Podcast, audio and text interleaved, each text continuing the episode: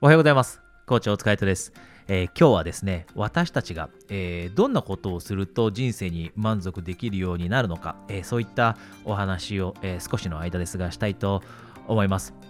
え実はですね、これは、え私がした時にですね、とても驚かされたし、そして、え人間ってすごいなと思ったんですが、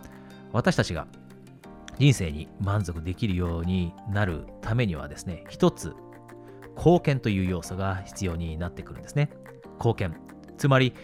人にとって役立つことをしたり、えー、人の幸せに役立つことだったり誰かのために、えー、助けてあげたりですね。手を差し伸べてあげたりそういったことをすると私たちって、えー、人生に満足できるようにできているということ。これをした時にですね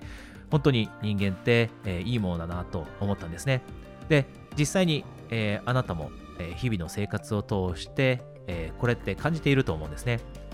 例えば電車の中で、えー、妊婦さんや、えー、お年寄りの方に席を譲った時って、えー、なんとなく自分もいい気持ちになったりしますよね。で、えー、辛いことを経験している友達の相談に乗った時も同じような感覚を得るかもしれません。あ、自分ってちゃんと、えー、周りの人にとって役立つことができているんだなと思えた時、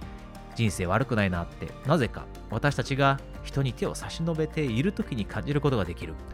これって人間が本当によくできている人が素晴らしいところの一つだと私は思っています。えー、なのでですね、えー、この、えー、事実を実は私たちがやる気がなくなってしまった時にも活用できるんですね。なんとなく私たちが朝起きた時に、あ今日の一日やる気がないなって感じたりすることってあると思います。で、私自身そういう日を経験することがあります。で、そういった時にはですね、自分のために何かをするというよりも誰かのために何かできることってないかなと自分が大切に思っている人例えば友達だったり家族だったり、えー、または好きな人がいるかもしれません。そういった人にとって、えー、役に立つこと何かできることないかなというふうに考えるとですね、えー、やる気がないと思っていた一日であっても少し、えモチベーションを取り戻せたりします。なぜなら私たちは人のために何かをしたいということを本質的に思っているから。ぜひですね、モチベーションが下がってしまったり、えー、やる気がないなと思った時には、この考え方、えー、使ってみてください。え、それではですね、今日も、え一緒にエクササイズをしましょう。え今日はですね、あなたが今、え感謝していることを具体的に3つ頭に思い描いてほしいと思います。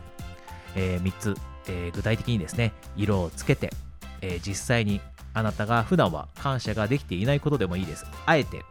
今日この瞬間普段は感謝しないことを感謝してみる。これが実はこのエクササイズの目的でもあります。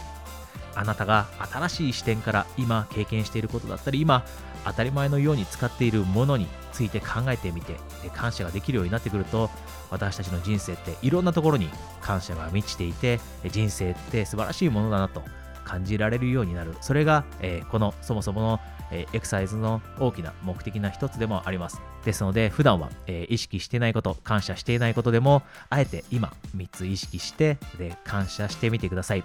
えー、それとですね、今日は、えー、一つお知らせがあります。えー、私はですね、自信がないという、え方に向けて、もしかしたらあなたもそういった人に該当するかもしれませんが、え自信簡単診断という、え私のホームページで、えオンライン上で、え10分で、え今のあなたなたの自信の状況が診断できる、えそんな、え診断を作りました。で、これは無料で、えすぐに受けられる診断です。で自信を持てる、えー、ようになるためには何をしたらいいんですかという質問をよくいただきますがまず1つ目のステップは今の自信の状態をですね確認することですで自分には何が足りないのかとでその上でですね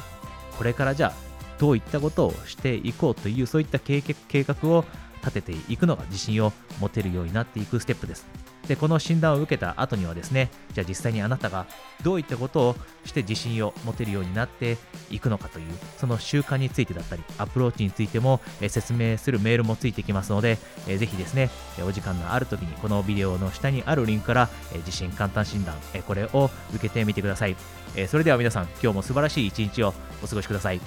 コーチ大塚隼人でした。